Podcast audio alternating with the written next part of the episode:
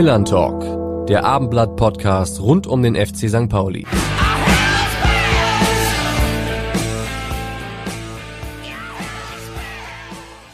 Und damit moin und herzlich willkommen zur 18. Ausgabe des Millerntor Podcasts. Leute, es ist Derby-Woche. Freitagabend, Millerntor, Dom, FC St. Pauli gegen HSV. Das erste große Saisonhighlight steht vor der Tür. Und so langsam aber sicher steigt bei mir zumindest das Derby-Fieber. Und ich bin mir ziemlich sicher, das geht meinem Kollegen Carsten Harms ziemlich ähnlich. Moin, Carsten. Ja, moin, Alex. Ja, du hast völlig recht. Das geht mir natürlich auch so. Und ich habe nur einen Wunsch, dass dieses Derby oft noch stattfinden möge, aber bitte nicht mehr in der zweiten Liga. Ja, ich glaube, das würden beide Vereine sofort unterschreiben. Und ich bin mir ziemlich sicher, dass unser heutiger Gast heute auch schon so ein bisschen Derby-Fieber verspürt. Und wer das ist, das verrät uns auch heute natürlich wieder die Stimme des Millern-Tors, Rainer Wulff.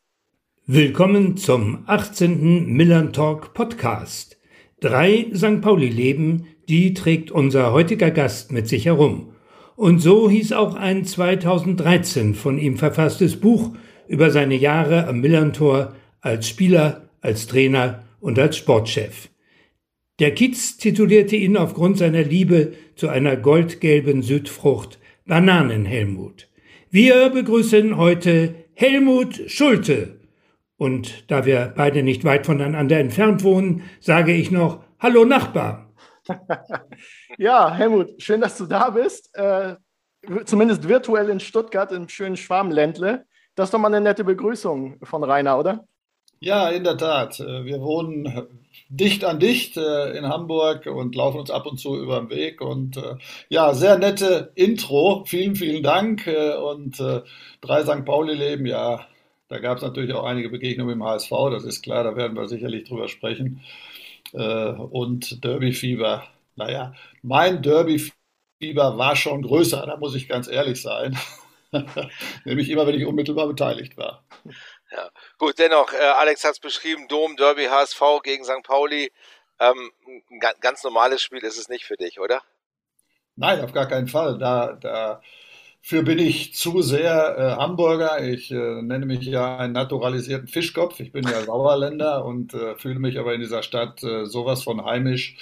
Will nirgendwo anders mehr leben oder wohnen, wenn es nicht gerade beruflichen Erfordernisse unmöglich machen.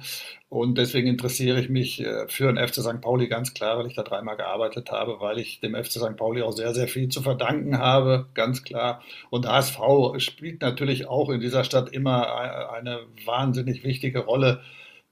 In der Tat, in den letzten Jahren war das alles wenig erfreulich, wohingegen es beim FC St. Pauli ja sehr erfreulich ist. Und wenn die dann jetzt gegeneinander spielen, genau, Carsten, wie du gesagt hast, dieses Spiel muss es in der ersten Bundesliga geben und nicht in der zweiten Bundesliga. Es tut der Freude zwar für so ein Spiel, also für alles, die Spannung, die Fokussierung auf alles, tut das keinen Abbruch. Aber die Stadt Hamburg hat einen Erstligisten oder von mir aus am liebsten zwei Erstligisten verdient, aber zwei Zweitligisten, das fühlt sich für die größte Stadt Europas, die nicht Hauptstadt ist, ja. Ja. Fühlt sich das nicht gut an. Ja. Kannst du dich noch an dein allererstes Stadtderby erinnern? Ja, ich habe natürlich im Vorfeld ein bisschen nachgedacht, ja, wie das dann war, ganz persönlich. Also mein erstes Spiel, das war ein U19-Spiel. Ich war da interimistisch, war ich Trainer der U19. Ich war ja immer Springer als hauptamtlicher Jugendtrainer und Co-Trainer der Lizenzspielermannschaft. Habe da alles trainiert, was nicht schnell genug auf die Bäume kam. Und zu dem damaligen Zeitpunkt war ich dann auch für die U19 verantwortlich. Ich weiß gar nicht mal, warum der Trainer da abhanden gekommen ist. Auf jeden Fall spielten wir da gegen den HSV. Und der HSV hatte eine richtig gute Mannschaft, vielleicht für die einen oder anderen, die die Gnade der frühen Geburt hatten, wie wir. Die können sich daran erinnern, Laubinger und Jester hießen die großen Experten beim HSV. Und wir hatten eine Mannschaft, naja, wir hatten keine Chance.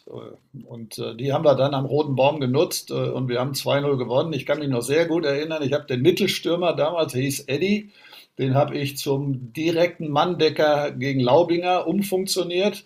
Das ist scheinbar aufgegangen und wir haben 2-0 gewonnen. Und dann stand am nächsten Tag im Hamburger Abendblatt, ja, stand drin auf der ersten Seite oder irgendwo am Sport, HSV St. Pauli, also 0-2. Und haben wirklich viele in Hamburg gedacht, das ist irgendwie ein Druckfehler, das kann irgendwie nicht sein, das geht nicht, dass der FC St. Pauli damals komplett abgeschlagen in allem sportlich, dass der gegen HSV gewinnt. Aber es war dann definitiv so. Das war meine erste Begegnung. Und sag mal, die im Profibereich dann stattgefunden hat, das war das legendäre 6-0 im Pokal, damals 1986. Ich war Co-Trainer, Willi Reimann war Trainer, war ja gerade von Altona zu uns gewechselt. Er ist aber natürlich eine HSV-Ikone, wie ja viele wissen. Und er war unser Trainer und die Auslosung, ich glaube, zweite Runde war es, dass wir dann im Herbst da typisch Hamburger Wetter im Volksparkstadion vor 50.000 richtig eine Klatsche gekriegt haben. Auch da eine kleine Geschichte dazu. Wir haben, glaube ich, im Hotel, das war, glaube ich, in der City Nord, wir waren zum ersten Mal vor dem Heimspiel oder vor dem Spiel in der Stadt in ein Hotel gegangen, alles aufregend, das wurde ein bisschen professioneller mit Willi Reimann und dann haben wir da gesessen vor der Mannschaftsbesprechung, Willi und ich, und haben an der Mannschaftsausstellung rumgebastelt. Ich glaube wirklich, wir haben die 10-mal umgestellt. Wir wussten wirklich nicht, A, was auf uns zukommt und B, wie wir das machen sollten. Und dann haben wir uns entschieden, echt, das war wirklich kurz bevor die Spieler reinkamen und dann hat Willi quasi seine Besprechung gemacht und wir haben dann gespielt. Ja, auf der anderen Seite Van Hesen, Happel und also alles, was wirklich Rang und Namen hatte, Yusufi, also die hatten Spieler, unglaublich. Und der Happel hat dann mal eben kurz 4 Stürmer aufgestellt. Also wir haben gegen uns dann mal mit 4 wirklich nominellen Stürmern gespielt und wir sind da in einen Wirbel untergegangen. Ein Studer musste ausgewechselt werden, weil er wahrscheinlich schwindelig war in der Pause. Und ich durfte dann in der 60. Minute Franz Gerber, den hatten wir draußen gelassen. Das ganze Roulette hatte dazu geführt, dass Franz Gerber nicht angefangen hat. Dann bin ich auch sprachlos. Und ich durfte ihn dann einwechseln. Willi ist sitzen geblieben auf der Bank. Und ich stand damit vor 50.000 Zuschauern im Regen. Es stand 4-0 für den HSV und ich wechsle Franz Gerber ein. Das war meine erste Amtshandlung als Co-Trainer. Willi hatte mir das zugetraut, dass ich das hinkriege, den Franz einzuwechseln. Aber er konnte auch nichts mehr großartig ändern. Wir haben dann 6-0 verloren. Das waren so die ersten Spiele. Und dann in der Bundesliga haben wir, ja, als Trainer habe ich dann ein paar Mal gegen HSV gespielt. War natürlich auch immer außergewöhnliche Spiele, außer in der zweiten Saison in der Bundesliga. Das war dann 89, 90. Da haben wir 2 grandiose 0-0s gespielt. Also, wow. Kenner des Fußballs und Feinschmecker des Fußballs erinnern sich an diese Spiele. Zumindest als Trainer bist du ja nie in den Genuss gekommen, ein Derby am Millerntor zu coachen. Ist das so ein bisschen schade rückblickend, dass du immer im Volksparkstadion heimisch werden musstest in den Derbys? Ja, natürlich war das schade, aber wir kannten das nicht anders. Also es gab ja das erste Derby, was den Sicherheitsanforderungen entsprochen hat, damals in der Saison 2010. Vorher war das angeblich nicht möglich, weil man das Millerntor nicht sichern konnte, so hieß das immer, falls da Zuschauer rein wollen. Also das ist nicht zu sichern und deswegen mussten wir. Von daher war das für uns normal, also nichts Besonderes. Ich glaube, wir sind aber, in Auswärtsspielen im Volksparkstadion erfolgreicher gewesen als bei Heimspielen im Volksparkstadion, wenn ich das richtig in Erinnerung habe. In einigen Spielen gab es sicherlich auch viele kuriose und lustige Anekdoten. Eine hast du ja schon erzählt. Gibt es eine besondere Ansprache von dir, als du Trainer warst in einem der Derbys oder von Stani als Coach, wo du dann ja als Sportchef dabei warst, die dir noch so in Erinnerung geblieben sind? Ja, Ansprache brauchte man, also wir Trainer uns eigentlich einig, brauchte man ja nichts zu sagen. Also im Grunde genommen musste man ja die Jungs eigentlich fast eher beruhigen, als dass man sie irgendwie anstacheln musste, weil ja jeder wusste, zumindest damals wusste ja jeder, was Sache war und jeder wollte sich ja auch in der Stadt beweisen und deswegen waren das ja auch immer sehr umkämpfte Spiele damals in der Bundesliga. Also für mich die schönste Geschichte im Umfeld des Derbys war das letzte, wo ich dabei war. Das war in der Bundesliga, als wir 1-0 gewonnen haben, Tor durch Asamoah. Spiel abgepfiffen wurde, ich saß oben auf der Tribüne und sehe dann auf einmal unseren Ersatzzeugwart Kräft, der hatte eigentlich da nichts zu suchen. Also wie der in dieses Stadion und mit in die Kabine gekommen ist, weiß ich bis heute nicht. Der war eigentlich für die zweite Mannschaft verantwortlicher Zeugwart. Also der war auf einmal da und dann sitze ich da oben, dann rennt er auf den Platz und freut sich natürlich auch. Ein Loch im Bauch, ist übrigens auch ein Sauerländer wie ich. Und Pliquett kommt aus dem Tor gerannt und rennt Richtung Ausgang.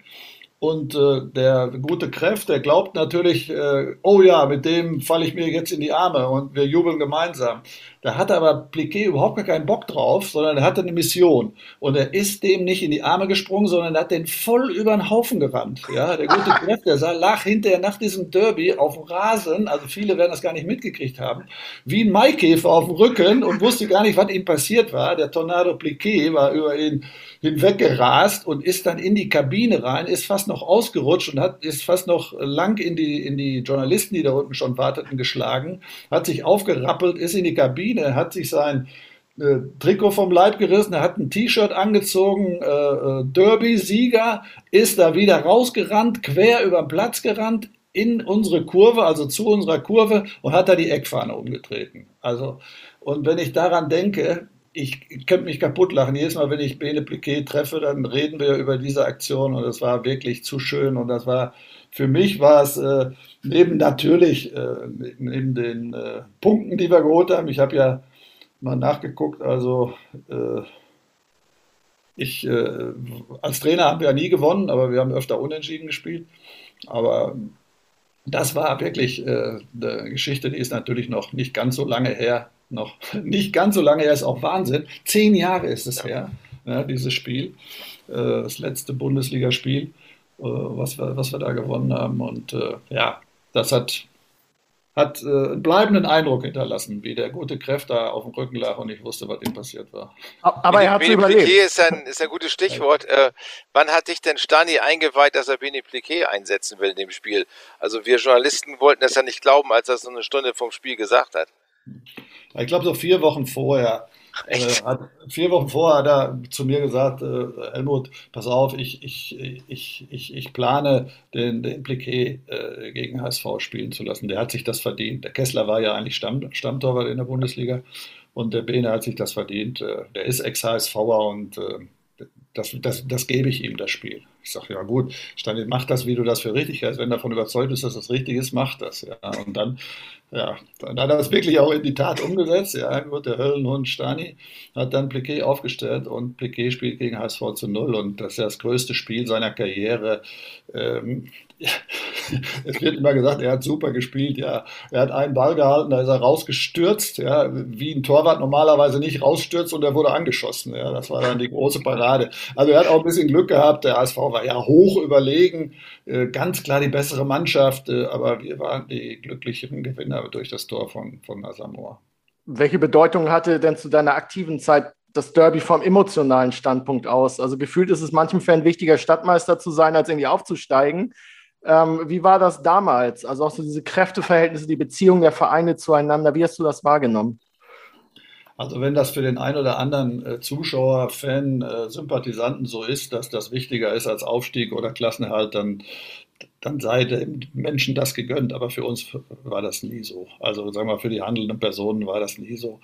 Wir wissen zwar alle, welche Bedeutung so ein Derby hat. Das ist ja nicht das einzige Derby auf der Welt. Das gibt es ja in allen möglichen größeren Städten. Dass es dann keinen Spaß macht, wenn man dieses Ding verliert und dass man aufpassen muss, dass man nicht Bleischuhe braucht, damit man nicht abhebt, wenn man dieses gewinnt. Ich kann aber jedem nur sagen, ich habe mir natürlich auch viele Gedanken darüber gemacht, ich kann jedem nur mitgeben, also der FC St. Pauli ist fast jedes Mal oder fast immer aus der Bundesliga abgestiegen, wenn wir gegen HSV gewonnen hatten oder wenn wir gegen Bayern München gewonnen hatten. Also, von daher ist das sehr gefährlich, weil ich kann das genau sagen, weil wir haben das in diesen 3 Jahren, als ich Trainer war, da von 88 bis 91, haben wir das nicht geschafft. Also wir haben weder gegen HSV gewonnen, noch gegen Bayern München gewonnen, aber wir sind drin geblieben. Ja? 2-mal in Folge, das hat bisher noch keiner geschafft. Ja, nach dir. Ja, es sind auch ein paar Sachen, haben auch funktioniert, ja, das muss man sagen. Ja, die Derbys als Trainer Ende der 80er Jahre, Anfang der 90er, Wie waren damals die Rivalitäten? Heute ist das ja wirklich sehr extrem. Wie hast du das damals empfunden, zwischen den Fangruppen? Also da wurde natürlich wie über alle Dinge nicht so ein Riesenwirbel veranstaltet. Ja? Also wie sich sagen wir, unsere Welt entwickelt hat, wie viel mehr Medien es gibt. Ja? Jeder Mensch ist ja in der Lage, Journalist zu spielen und kann seine Meinung der Welt mitteilen durch die unterschiedlichen Möglichkeiten sozialer Medien. Dadurch wird natürlich viel, viel mehr Theater gemacht. Also es wird viel, viel höher sterilisiert. Ja. Das war früher nicht so schlimm, wie es jetzt ist. Dementsprechend gab es auch weniger Rivalität. Ja, klar hat sich das irgendwann mal herauskristallisiert, dass die St. Paulianer ein bisschen mehr so in diese linksliberale Ecke tendieren und beim HSV da damals in der Zeit noch ein bisschen mehr rechts gewesen ist. Aber auch das hat sich alles verändert. Rivalität hat es meines Erachtens nie zwischen den Spielern oder den handelnden Personen gegeben. Ja, den hat's im Umfeld drumherum hat es das gegeben. Ich finde das persönlich nicht schön, ganz klar. Es scheint dazu zu gehören, aber es muss meines Erachtens nicht sein. Sport, Fußball ist ein sportlicher Wettkampf, da messen wir uns. Ja, und wenn wir uns gegen die Mannschaft, meistens war es ja St. Pauli, HSV ja die ganz klar bessere Truppe mit den besseren Spielern, also der Underdog gegen den Platzhirsch. Das hat sehr, sehr viel Spaß gemacht, aber es war ein sportliches Kräftemessen und da muss nicht Gewalt oder Hass oder was weiß ich, was da alles ab und zu mal dann natürlich von ganz wenigen aufkommt. Das braucht es da nicht. Das wird kein Mensch vermissen, ja, körperliche Auseinandersetzungen im Umfeld eines Spiels. Gerade beim FC St. Pauli, der Gegner ist unser Gast. Ja, das ist unser Gast, mit dem wir uns messen. Gäste behandelt man gut, die behandelt man nicht schlecht. Nur wenn die Gäste sich schlecht behandeln, okay, dann habe ich Verständnis, dass man dann da nicht mit einverstanden ist. Aber das sollte gelebt werden und wie gesagt, das ist für alle Sportler kein Problem und für die Verantwortlichen, aber es sollte halt für alle gelten, das wäre besser. Früher war es wurde deutlich nicht so viel Befürchtungen wurden da gemacht. Ich wollte mal ein Fußballspiel, ein Freundschaftsspiel machen, damals als ich Manager war, gegen HSV und habe dann angefragt, wir können doch immer dieses letzte Vorbereitungsspiel machen, solange wir nicht in der gleichen Liga spielen in der Stadt und wurde dann noch nicht mal aus dem Grund, ja, das ist zu gefährlich, abgesagt. Das wurde dann abgesagt oder gesagt, der HSV will das nicht, die Verantwortlichen wollen das nicht, stellen Sie sich mal vor, Herr Schulte, wir verlieren das Spiel, was wir dann für ein Thema haben. Ja, wir verlieren ein Vorbereitungsspiel und das ist ein Problem. Dann sind wir beim Fußball oder im Sport weit gekommen. Also das wäre dann nicht mehr meine Welt, aber gut, sei es drum. Es hat Spiele gegeben, jetzt gibt es halt nur noch Pflichtspiele, keine Freundschaftsspiele mehr. Eigentlich schade, aber so ist es halt. Wie war denn die Beziehung so untereinander? Also du und der HSV oder deine Spieler und die HSV-Spieler, heute sind ja total viele Freundschaften auch über die Vereine verteilt. War es damals ähnlich, dass man einfach einen guten Draht zueinander hatte, obwohl man Rivale war? Ja, das weiß ich ja aus Gesprächen mit Uwe Seeler, auch sogar mit Vater Seeler hatte ich ja die Ehre oder das Glück, mich noch unterhalten zu dürfen. Also Riesenikonen, die haben auch immer von Freundschaften untereinander gesprochen. Ist doch auch klar, Sportler, ja. Warum nicht? Kann mir nicht vorstellen. Gut, es wird den einen oder anderen mal gegeben haben, der irgendeinen aus der anderen Truppe nicht cool fand oder bescheuert fand. Ist ja auch normal, aber grundsätzlich, Fußballspieler in der Stadt kennen sich und sind dann auch befreundet. Und heute wechseln die ja auch so oft den Verein. Ja, die haben ja meistens auch irgendwo mal gemeinsam in irgendeinem Verein gespielt, so auch die Vereins das Trikot tauschen da.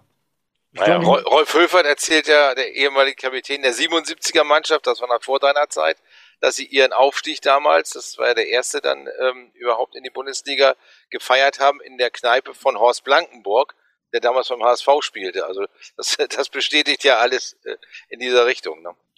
Ja, der Rolf, der gute Rolf, der Kapitän, genau. Ehrenkapitän. Ich habe ihn zum Ehrenkapitän ernannt. Ja, auch ein super Typ und ja, ich meine, die haben ja ein viel was soll ich sagen, schöneres Leben ist ja auch relativ, aber die haben ja ein viel unbelasteteres Leben gehabt. Die konnten noch in der Kneipe steil gehen, ja, und ja, natürlich mussten sie am nächsten Tag auch beim Training sein. Ja. Wer feiern kann oder wer saufen kann oder feiern kann, der muss auch arbeiten können. Das haben die alles hingekriegt. Heute ist das ja alles gar nicht mehr möglich. Ja, heute, wenn die Jungs mal irgendwo die Sau rauslassen, dann müssen sie ja gucken, dass keiner mit dem Handy da rumfummelt. Ne? Also das war schon etwas anders. Ja gut, jede Zeit hat schöne und positive, aber auch eben negative Seiten. Deine Derby-Bilanz, 5 Stadtduelle, 3 Remis, 2 Niederlagen als Trainer, kein Sieg. Was war da los? Warum ist da so ein Fleck auf deiner makellosen, sonst so makellosen Weste? Ja, das ist dem Masterplan zuzuschreiben, weil ich habe ja eben schon erzählt, dass ich wusste, dass immer, wenn man gegen HSV gewinnt, dass man dann absteigt. Ne? Du bist echt ein Taktikfuchs. Und deswegen haben wir das vermieden zu gewinnen. Nein, mein Gott, hätte ich gerne gegen HSV gewonnen, nicht nur mit der U19 als Trainer. Aber es hat nicht sollen sein. Ja, schade, aber dann habe ich es als Sportdirektor noch hingekriegt im letzten Derby in der Bundesliga, was hoffentlich nicht das letzte Derby in der Bundesliga sein soll. Ja, wir hatten vielleicht auch ernsthaft, also als ich vor 35 Jahren in diese Stadt kommen durfte, weil Michael Lorkowski mich gefragt hat, ob ich da den hauptamtlichen Jugendtrainer machen will und seinen Co-Trainer machen will.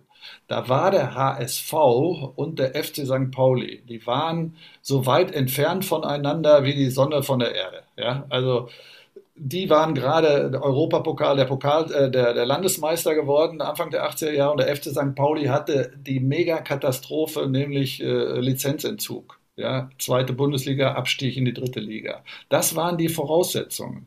Der HSV hatte Happel und Netzer. Der FC St. Pauli hatte eine Drittligamannschaft. Ja? Butchie Rosenfeld. Nein.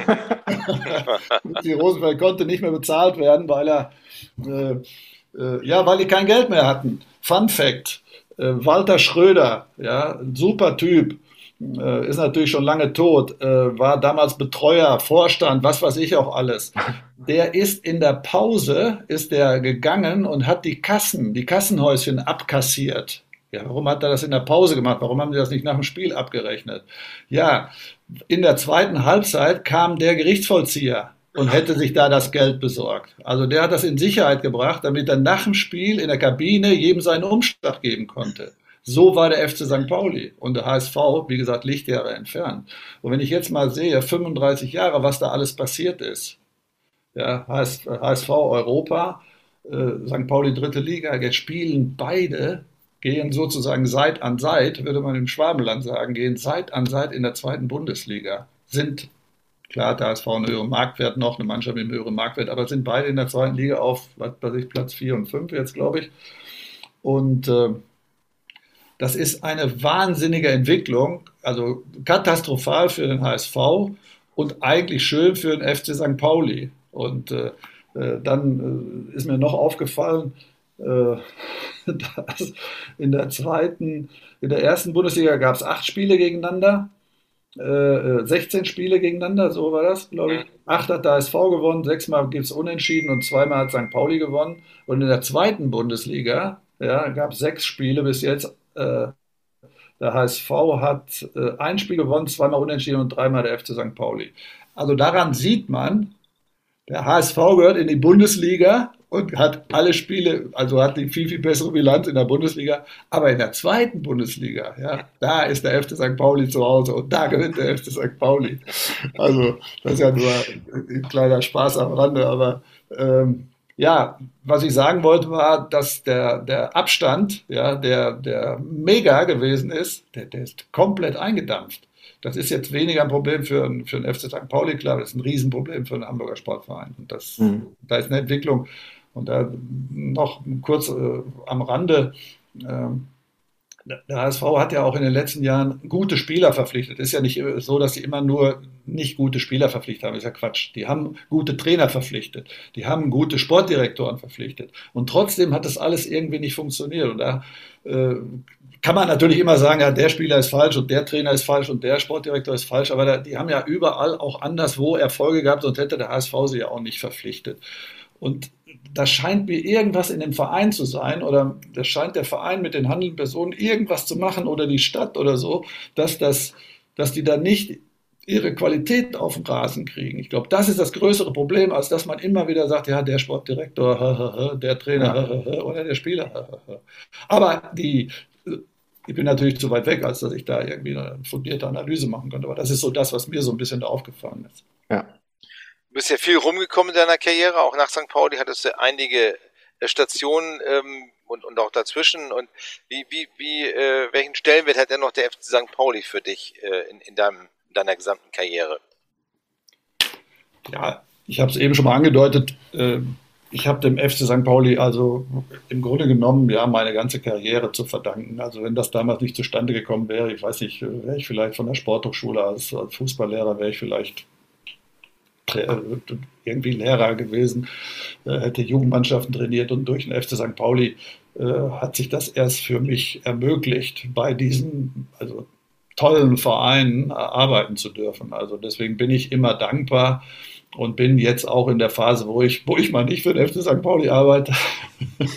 Dreimal bei einem Verein ist ja auch eher selten.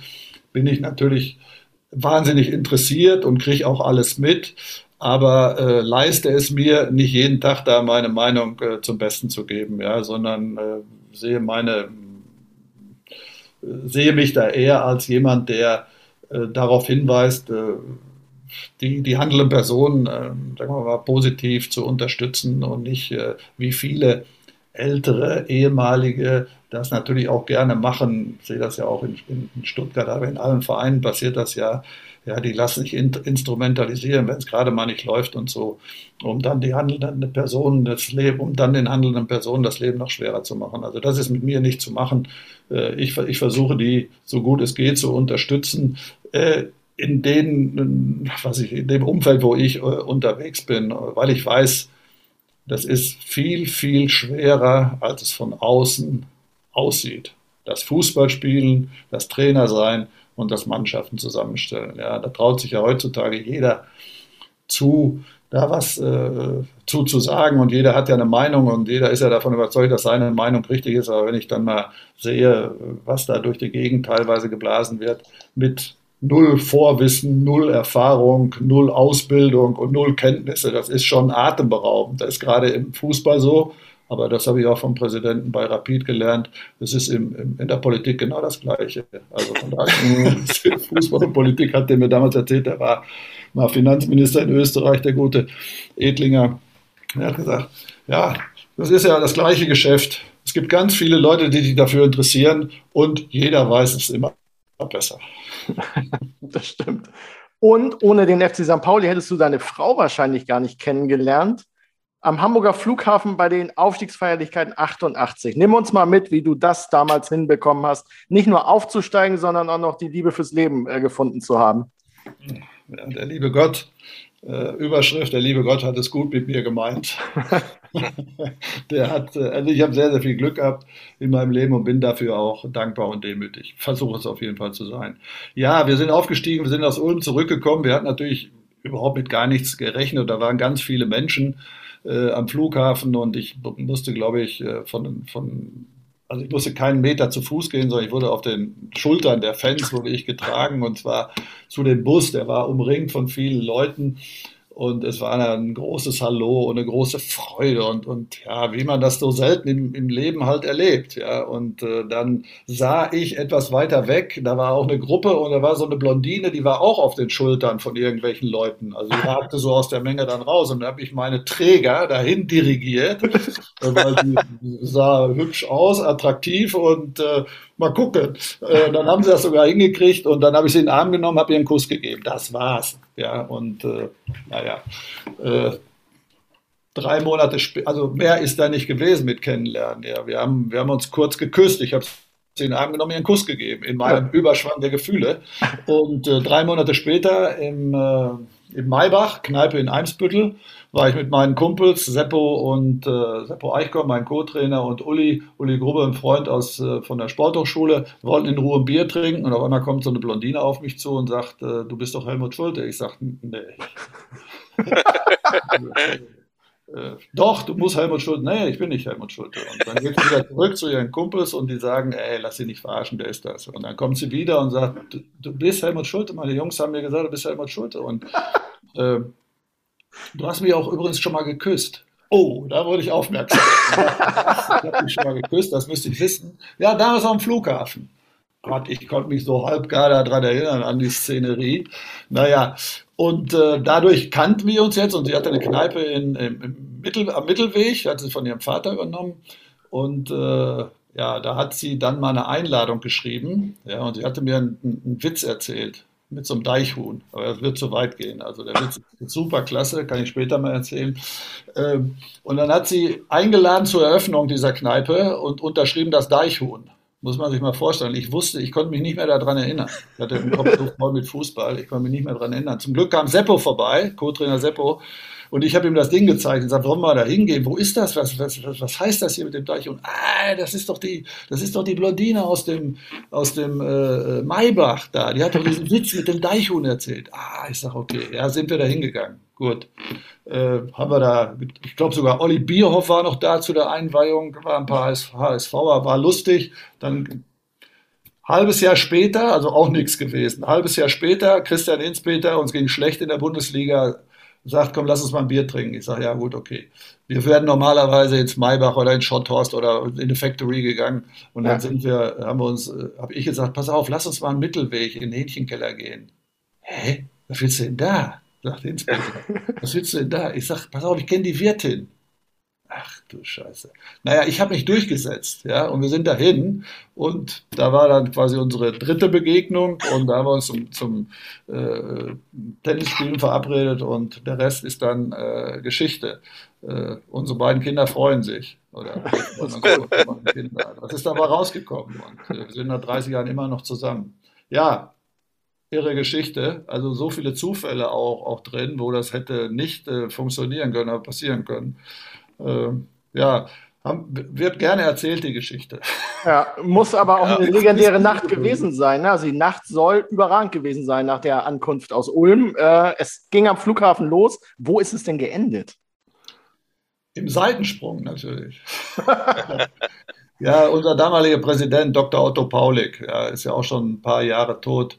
Ein super Präsident, also für den FC St. Pauli, der hat im Grunde genommen die ganzen Aufräumungsarbeiten nach dem Zwangsabstieg damals gemacht. Der hatte ein Kontor, habe ich gelernt, in Hamburg heißt das, Büro, ein Kontor in der Deichstraße im Cremont. Und auf der anderen Seite gab es die Kneipe Seitensprung und die hatte er gemietet. Und da sind wir dann, nachdem wir mit dem Bus quasi vom Flughafen in die Stadt gefahren sind, sind wir beim HSV noch vorbeigefahren, auf besonderen Wunsch von George Volkert. Wir haben da eine Schweigeminute gemacht am Roten Baum, vor der Geschäftsstelle, die war damals da. Und dann sind wir über die Reeperbahn gefahren und da habe ich damals dem Waldi Hartmann erzählt in so einem Interview, da ist der Verkehr zusammengebrochen. Ne? Da hat der sich weggeschmissen. Ja? Ich habe gesagt, also als wir mit dem Bus über die Reeperbahn gefahren sind, da waren so viele Leute, da ist der gesamte Verkehr da zusammengebrochen. Ja, da hatte der irgendwelche anderen Vorstellungen, wenn auf der Reeperbahn der Verkehr zusammenbricht. Ne? Und dann sind wir in den Seitensprung gefahren und da ging es eben die ganze Nacht und hoch die Tassen. Wie sich das gehört für den FC St. Pauli. Ich habe dann noch von Manni Heun damals, Reporter vom Hamburger Abendblatt, der hat mir ein Tablett mit Bier in die Hand gegeben und hat gesagt, Trainer Helmut, gehen Sie mal raus und bringen Sie mal den Fans, die draußen warten und natürlich auch nicht rein konnten, weil sonst das Ding auseinandergebrochen wäre. Da bin ich dann als junger Trainer im Auftrag des HSV-Journalisten nach draußen gegangen und habe die mit Bier versorgt. Ja, also, da gibt es so viele Sachen. Ich muss aufpassen, dass ich nicht ins Fabulieren komme. Aber ich bin ja jetzt schon 60 und da darf man ja von den ersten 2 Dritteln oder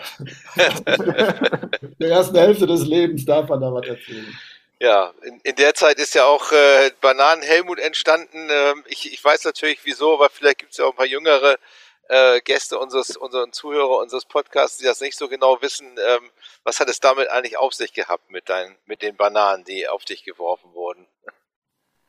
Ja, da muss ich ja fast wieder so ausholen wie mit dieser Kennenlerngeschichte. Also, ich versuche es kurz zu machen. Ich habe gerne Bananen gegessen. Ja, Bananen sind gesund, reizen zu Assoziationen, ja, sind gut zu transportieren. Und meine Freundin damals hatte mir so einen Bananensticker geschenkt. Und den hatte ich am Revers, als ich zum ersten Mal im aktuellen Sportstudio war, bei der Doris Papperitz nach dem ersten 1:1 gegen HSV. Es war nach dem Derby, wo wir da Bokozian das 1:1 gemacht haben und wir im ersten Spiel gegen HSV 1:1 gespielt haben, 88.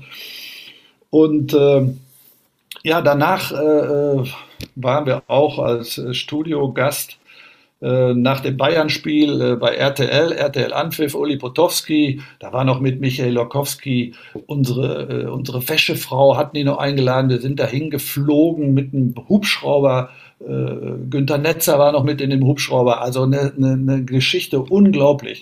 Naja, dann saßen wir da in dem Studio, warteten auf unseren Auftritt und Michael Lorkowski trinkt ja gerne mal ein Bier, ja, und dann haben wir da Kölsch getrunken, ja, und wir waren schon beide nicht mehr so ganz alleine, als das dann so losging. Naja, auf jeden Fall, Uli Potofski fragt dann natürlich auch, du hast ja damals, oder sie, ich weiß gar nicht, hast ja damals diesen Bananensticker da gehabt, was hat denn das bei dem aktuellen Sportstudio, was hat das zu bedeuten, fragt er.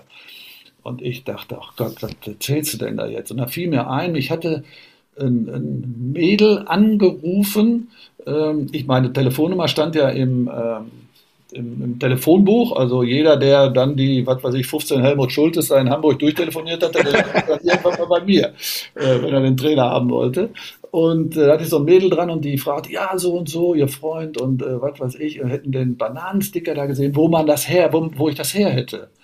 Und dann habe ich gesagt, die ganze Geschichte habe ich dem Uli Potofski erzählt, dass der mich angerufen hat und gefragt hat, wo ich den her hatte. Ich sagte, der hat mir meine Freundin geschenkt, ich glaube aus Nanunana oder so, hat die das Ding besorgt. Ja, ich frage das, weil ich habe auch mit meinem Freund zusammen eine ganz besondere Beziehung zu Bananen. Und da sage ich dem Uli Potofski, und daneben sitzt der Günter Netzer. Der fängt an zu geiern, ja, der hat sich nicht wieder eingekriegt. Ich habe so über diesen Satz kaputt gelacht, ja, dass sie in jeder Zusammenfassung noch hinterher gezeigt haben damals. Und ich war total froh, weil als ich die Geschichte erzählte, wusste ich gar nicht, wie die Geschichte aufhören sollte. Ja? Und dann hat der Günter Netzer mich so gerettet, weil er so angefangen hat zu geiern, ja, weil sie mit ihrem Freund eine ganz besondere Beziehung zu Bananen hatte. Und dadurch wurde die ganze Bananengeschichte natürlich bekannt und dann kriegte ich vor jedem Spiel, als Trainer in die Kabine geliefert eine ganze Kiste Bananen. Also so viel habe ich natürlich auch noch nicht mal geschafft, also dass ich in einer Woche oder in 14 Tagen eine ganze Kiste Bananen wegesse. Und dann hatte ich die glorreiche Idee, nehme mir diese Kiste und gehe wie auf dem Fischmarkt in dieses Stadion rein und schmeiße aus dieser Kiste auf die Gegengrade und auf die Nord, da waren die Fans ja damals auf der Nord, schmeiße ich die Bananen raus. Da muss man sich mal vorstellen, ein Bundesliga-Trainer vor dem Bundesligaspiel kommt mit einer Kiste Bananen ins Stadion und schmeißt die den Fans zu. Also... Naja, aber das waren die Geschichten. Und dann kriegte ich auch irgendwelche Sachen geliefert von Chiquita. Die freuten sich auch, dass ich da Bananenwerbung für sie mache. Und ja, das war die Arie mit den Bananen. Und deswegen wird dann gerne auch mal gesagt Bananen-Helmut. Aber alles Geschichten aus dem letzten Jahrtausend. Oliver Kahn kennt das ja nur andersrum, dass die Bananen aufs Feld fliegen. Also. Ja, schöne Geschichte. Fun Fact, Semi Sahne, ja, der ja übrigens der Vater von Leroy Sané ist, ja, ist auch komisch, ne? Semi Sahne ist der Vater von Leroy Sané, ne? Ja. Da muss ich auch mal drüber Gedanken machen. Ja. Buggy hat ja immer wieder gesagt Leroy Sahne, ne? Weil der Vater hieß ja auch Sahne, wissen ja die Älteren von uns. Und dann spielten wir da und der passt auch zum Derby. Und es gab ein Pokalspiel, da hatte Semi Sahne mit Wattenscheid, der war ja Spieler von Wattenscheid, im Volksparkstadion gespielt. Und da haben die Bananen und gerufen. War damals öfter noch so, war jetzt nicht so ein großes Theater wie heute. Aber Sammy hat dann auf seine Art geantwortet und der hat die Tore geschossen, dass die gewonnen haben und HSV aus dem Pokal raus. Ne? Da oben passt einer auf, hätte Rudi Assauer gesagt, dass es gerecht zugeht. Also die haben den da gedisst und beleidigt und er hat dann die Tore geschossen. Und 2 Wochen später kommen die ans Millerntor, ja. Und dann war es halt so, dass nicht nur ich Bananen zu den Zuschauern geschmissen habe, sondern die Zuschauer haben Bananen dann mit Grüßen und Telefonnummern und was weiß ich zurückgeschmissen auf den Platz. Also da lagen dann immer bei den Spielen, da, wo ich rumgelaufen bin, irgendwelche Bananen. Und Semi Sahne kommt angelaufen beim Aufwärmen und nimmt sich so eine Banane und beißt erstmal rein. Coole Sache. Ne? Ich bin hingegangen, habe gesagt, ey Sammy, das sind meine Bananen. Aber du darfst gerne eine essen. Ja, also so, solche Geschichten kann man sich dann natürlich erinnern damals. Aber das, wie gesagt, war schön. Der Sammy, dem bin ich heute noch dankbar, weil damals, als wir aus der zweiten Bundesliga aufgestiegen sind, hatten wir ein sehr, sehr wichtiges Spiel in Freiburg. Es war wahnsinnig heiß und für Norddeutsche ist das sehr, sehr schlecht, da in Freiburg zu spielen. Also das war furchtbar. Und wir haben einen Scheiß zusammengespielt, es war grausam. Und wir lagen 1-0 hinten, hatten dann das 1-1 geschossen und dann geht der Sammy alleine auf unseren Torwart zu. Ich glaube, das war Tomforde. Und das ist ein hundertprozentiges Tor. Und er schießt dann drauf und er schießt 10 Meter übers Tor. Das ist so ungefähr wie mit dem Schuss von Hoeneß. Den suchen sie jetzt noch. Der muss irgendwie in der Dreisam gelandet sein. Und jedes Mal, wenn ich Sammy treffe, dann sage ich, Sammy, dass du den drüber geschossen hast, das war unsere Rettung. Ich glaube nicht, dass wir aufgestiegen wären, wenn wir das Spiel verloren hätten. Gut, solche Ecken hat man ja immer, aber das immer mit wenn ich Sammy treffe, erinnere ich mich gerne an diese Geschichte. Ja, ich komme ins Sabbe, Leute. Aber diese Nähe zu den Fans war dir ja immer wichtig. Also du bist ja auch mal auf dem Zaun hoch und stell dir mal vor, du wärst im Jahr 2021 Trainer und würdest auf den Zaun gehen. Warst du in der perfekten Zeit einfach Trainer, wo es noch nicht so gläsern und so überkandidelt ist? Ja, es war eine wunderschöne Zeit und man kann ja erst quasi das einordnen oder vielleicht auch ein bisschen bewerten, wenn es vorbei ist. Ja, wenn man drin ist in dieser Situation, dann ist man so drin und ist man so fokussiert, dann kriegt man das ja gar nicht mit. Also ich habe irgendwie, ich weiß oder ich erzähle, das muss man mir dann halt auch glauben, ich habe nichts bewusst gemacht. Es sind alles so Impulse gewesen, denen ich nachgegeben habe. Also von Michael Lorkowski hatte ich gelernt, wie man mit Fans umgeht. Ja, muss ich ehrlich sagen, weil er hat das super gemacht. Er ist auf die zugegangen, er hat mit denen Bier getrunken, der hat mit denen diskutiert, der hat die auch mal angeflaumt, wenn die Scheiße erzählt haben. Also Theo, den kenne ich, den treffe ich heute noch am Millerntor, ja, der Superfan. Mit denen kann man diskutieren, die wissen unwahrscheinlich viel, die können einem sogar auch mal irgendwie so eine Idee in den Kopf geben, aber das war damals viel, viel einfacher. Ja. Es gibt ja da auch Fotos, wie wir da mit den Fans, ja, mit den Jungs da in der Kneipe im Clubheim St. Pauli da gefeiert haben. Also da gab es gar nicht so eine Distanz, die musste auch gar nicht so, eingefordert werden, wie das vielleicht heute bei Bundesliga- oder Nationalspieler, Bundesliga-Stars oder Nationalspielern sein muss.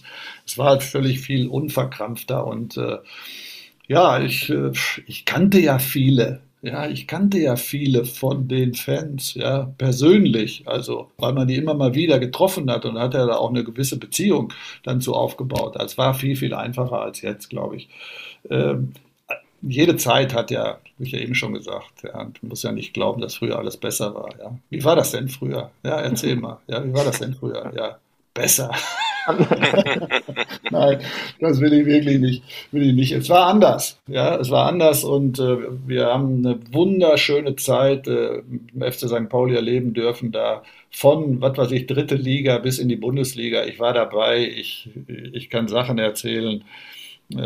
Ich weiß auch genau, wie es war, also mir brauchte auch keiner irgendwas erzählen, sondern es war toll, es war und jeder, der dabei war, darf dankbar sein und nochmal, wir hatten eine gute Mannschaft, ja, wir hatten also Mentalitätsspieler damals in diesen 3 Jahren in der Bundesliga und aber damals ist ja auch ein Vorteil gewesen. Heute, nach dem ersten Jahr, hätten sie uns 5 Spieler weggeknallt aus der Truppe und wir wären im nächsten Jahr sang- und klanglos abgestiegen. Damals hat keiner einen Spieler von uns weggeholt. Ja, erst im zweiten Jahr wurde Egon Vlath dann verkauft, weil Schalke unbedingt einen linken Verteidiger brauchte. Und als sie dann abgestiegen sind, ohne mich, versteht sich, da sind dann Zander, habe ich dann nach Dresden geholt und Golle ist nach Nürnberg gegangen, Truller nach André Tosen zum 1. FC Köln und so. Da gab es erst den Bruch sozusagen. Aber damals hatten wir eine eingespielte Mannschaft. Die kamen ja alle aus Hamburg oder aus Norddeutschland hauptsächlich. Klar waren auch ein paar andere dabei, wie die beiden Tschechen dann zum Schluss. Nationalspieler hatten wir, WM-Teilnehmer, Viertelfinale. Also wir hatten eine tolle Mannschaft. Also die Jungs konnten feiern und die konnten arbeiten und die konnten spielen. Ja, und die wussten auch, was sie spielen konnten. Die haben nicht irgendwelchen Tralafitti da gemacht, sondern da wurde rustikal zur Sache gegangen. Aber auch in der ersten Liga, in der zweiten Liga haben wir unter Willi Reimann zum Beispiel sehr, sehr guten Fußball gespielt. Also es ist nicht immer so gewesen, dass der FC St. Pauli nur Kloppertruppen hatte. Erzähl nochmal, wie du zu St. Pauli gekommen bist. Das war ja sicherlich alles andere als so geplant. Hast du ja schon ein bisschen angedeutet. Was war deine ursprüngliche Aufgabe? Das war ja irgendwie auch so ein Arbeitsbeschaffungsmodell, erzählt man sich immer. Ja. Mein Gott, die Geschichten von früher, ich muss immer ein bisschen ausholen. Ich war in der Sporthochschule und durfte einen Fußballlehrerlehrgang machen, weil ich mein Schwerpunktfach mit einer 1 abgeschlossen hatte. Und in diesem Lehrgang war dann auch Michael Lorkowski, war Willi Reimann, war Topmöller, war Ralf Rangnick, war Stepanovic, also ganz viele Dieter Renner, Fuchs und so. Wir hatten eine tolle Truppe und ich als absoluter Nobody Sportstudent, ja, und da große Ikonen aus der Bundesliga, mit denen habe ich dann Fußballlehrerlehrgang gemacht. Und Lorco war Trainer vom FC St. Pauli und den traf ich da und fragte, ja, was machst du? Ja, ich bin bei St. Pauli. Ja, ich dachte, der ist der Spieler oder was? Links außen, der sah ja so eher aus wie links außen. Nee, ich bin der Trainer vom FC St. Pauli. Ach du Schreck. Ja, so ein bisschen angefreundet und hinterher konnte er nicht mehr zu den... Er konnte halt nicht mehr so präsent da vor Ort in Köln sein, weil das in die falsche Richtung lief. Waren ja eine Spitzenmannschaft in der dritten Liga und waren ja vorher auch in der Aufstiegsrunde gescheitert. Und er meinte, ich muss jetzt wieder vor Ort sein, sonst läuft das aus dem Ruder. Und dann musste ja irgendeiner ab und zu mal rufen, wenn Anwesenheitsliste war und Lorkowski aufgerufen wurde, damit er da nicht rausfliegt, weil er nie da ist. Hier, ja, und das war ich dann immer. Das ging auch meistens gut. Und ja, am Ende der Veranstaltung hat Michael mich dann gefragt, ob ich nicht quasi hauptamtlicher Nachwuchstrainer werden wollte und ihn sozusagen unterstützen als rechte Hand, als Co-Trainer. Da habe ich mir das überlegt, habe ja gesagt. Und interessanterweise, kurze Zeit später, kam dann noch Klaus Topmöller, der war in Salmrohr, zweite Bundesliga, und fragte mich, war der ja 27 Jahre, ob ich nicht nach Salmrohr wechseln wollte, er braucht unbedingt einen Innenverteidiger. Und dann habe ich kurz überlegt und habe gesagt, nee, ich habe jetzt da in Hamburg zugesagt, ich gehe zum FC St. Pauli. Also ich hätte auch die Möglichkeit gehabt, als Zweitligaspieler unter Topmöller bei Salmrohr zu werden, aber Fun Fact am Rande. Dann die Idee, ja, das wird finanziert, dieser Job wird finanziert vom Arbeitsamt über eine sogenannte Arbeitsbeschaffungsmaßnahme. Ja, wie Arbeitsbeschaffungsmaßnahme, ja, so und so. Du bist dann für die Integration der ausländischen Spieler in der Nachwuchsabteilung des FC St. Pauli verantwortlich. Und das war ganz interessant, weil die hatten da mal eine U14. Jürgen Schönberg war damals Jugendleiter und er machte ein Foto und da ist auch Jupp Derber mit drauf und er hatte dann 11 Spieler aus 11 Nationen in der U14. Wow. Also er war dann wurde dann richtig plakatiert. Und jetzt brauchen wir auch einen, der sich da um die Integration kümmert. Und ja, habe ich gesagt, gut, kann ich machen, interessant, super. Und das wird finanziert und es muss 4 Jahre laufen. 2 Jahre kriegt der FC St. Pauli 80% meines Gehaltes und dann die nächsten 2 Jahre muss der FC St. Pauli diesen Job dann selber anbieten zu 100%. Dann hatte ich quasi einen 4-Jahres-Vertrag, wenn man so will. 2 Jahre gefördert, zu 80% Arbeitsbeschaffungsmaßnahme, ja. Und das lief dann alles so und die kriegten das Geld dann wieder vom Arbeitsamt und ich als arbeitsloser Lehrer, ja, hatte gerade mein Studium fertig gemacht. Also das hat Otto Paulick dann irgendwie so hingedeichselt, dass ich da anspruchsberechtigt war oder der FC St. Pauli anspruchsberechtigt war. Und ja, dann war dann auf einmal wurde ich dann am 11.11.1987 in dieser Zeit wurde dann von der Arbeitsbeschaffungsmaßnahme Helmut Schulte beim FC St. Pauli wurde dann auf einmal Zweitliga und dann ein halbes Jahr später Bundesliga-Trainer. Ja, da waren natürlich alle aus dem Häuschen, ne? Muss ich heute sagen. Also dieses Tool gab es ja damals ganz frisch, Arbeitsbeschaffungsmaßnahme. Und dann wird einer mit Hilfe einer Arbeitsbeschaffungsmaßnahme Bundesliga-Trainer. Ja, ich meine... Das kannst du dir eigentlich gar nicht ausdenken, so ein Käse. Ne? Aber das war dann damals so. Und als ich die Geschichte mal im aktuellen Sportstudio dem Günter Jauch erzählt habe, da sagte er, aha, dann muss ich mir das so vorstellen. Sie haben beim FC St. Pauli als Arbeitsloser angefangen und hören beim FC St. Pauli als Arbeitsloser wieder auf. Ja. Gut auf den Punkt gebracht. Wir haben im Abendblattarchiv gestöbert, da liest man über dich die Zeile als Trainer, Raubein mit weichem Kern. Ich glaube, das hat Dieter Matz damals über dich geschrieben. Nee, Manni Heun war das. Manni Heun war das? Ja. Okay. Aber Matz hätte das auch schreiben können. Ja. Glaube ich auch. War das so? Raubein mit weichem Kern? Warst du so ein kleiner Schleifer? Ja, ich wusste ja schon immer, dass ich viel Harmonie brauche und habe dann einfach durch diesen Claim versucht, da so ein bisschen gegenzuarbeiten. Wie sind sie denn oder wie bist du denn? Was, hart und gerecht, habe ich immer gesagt. Hart und gerecht, wie im Wilden Westen. Ne?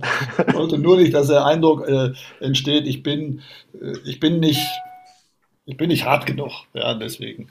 Also, weiche Schale, harter Kern, oder was war das?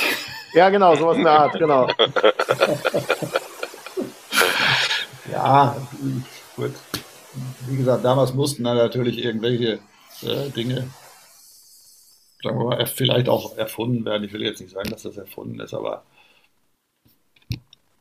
ja, ich war ja Co-Trainer, ich war ja befreundet teilweise mit den Spielern. Mhm. Und da musste ich mir natürlich auch überlegen, als ich dann auf einmal von heute auf morgen irgendwie Cheftrainer wurde, weil Willi Reimann ging ja zum HSV, ging zurück zum HSV, Felix war ja da mit Josip Skobla gescheitert und dann holt er seinen Ex-Mitspieler zurück und wir saßen da und dann hat der Michael Lorkowski, dem Präsidenten Dr. Otto Paulick, gesagt, nehmen Sie in Langen und dann hat er gesagt, ja, dann können Sie das machen oder brechen Sie unter der Last der Verantwortung zusammen? Ja, und dann habe ich gesagt, naja gut, wenn ich das jetzt nicht könnte oder unter der Last der Verantwortung zusammenbrechen würde, dann wäre ich ja schon der falsche Co-Trainer gewesen. Ich mache das. Und die haben dann versucht, Trainer zu finden.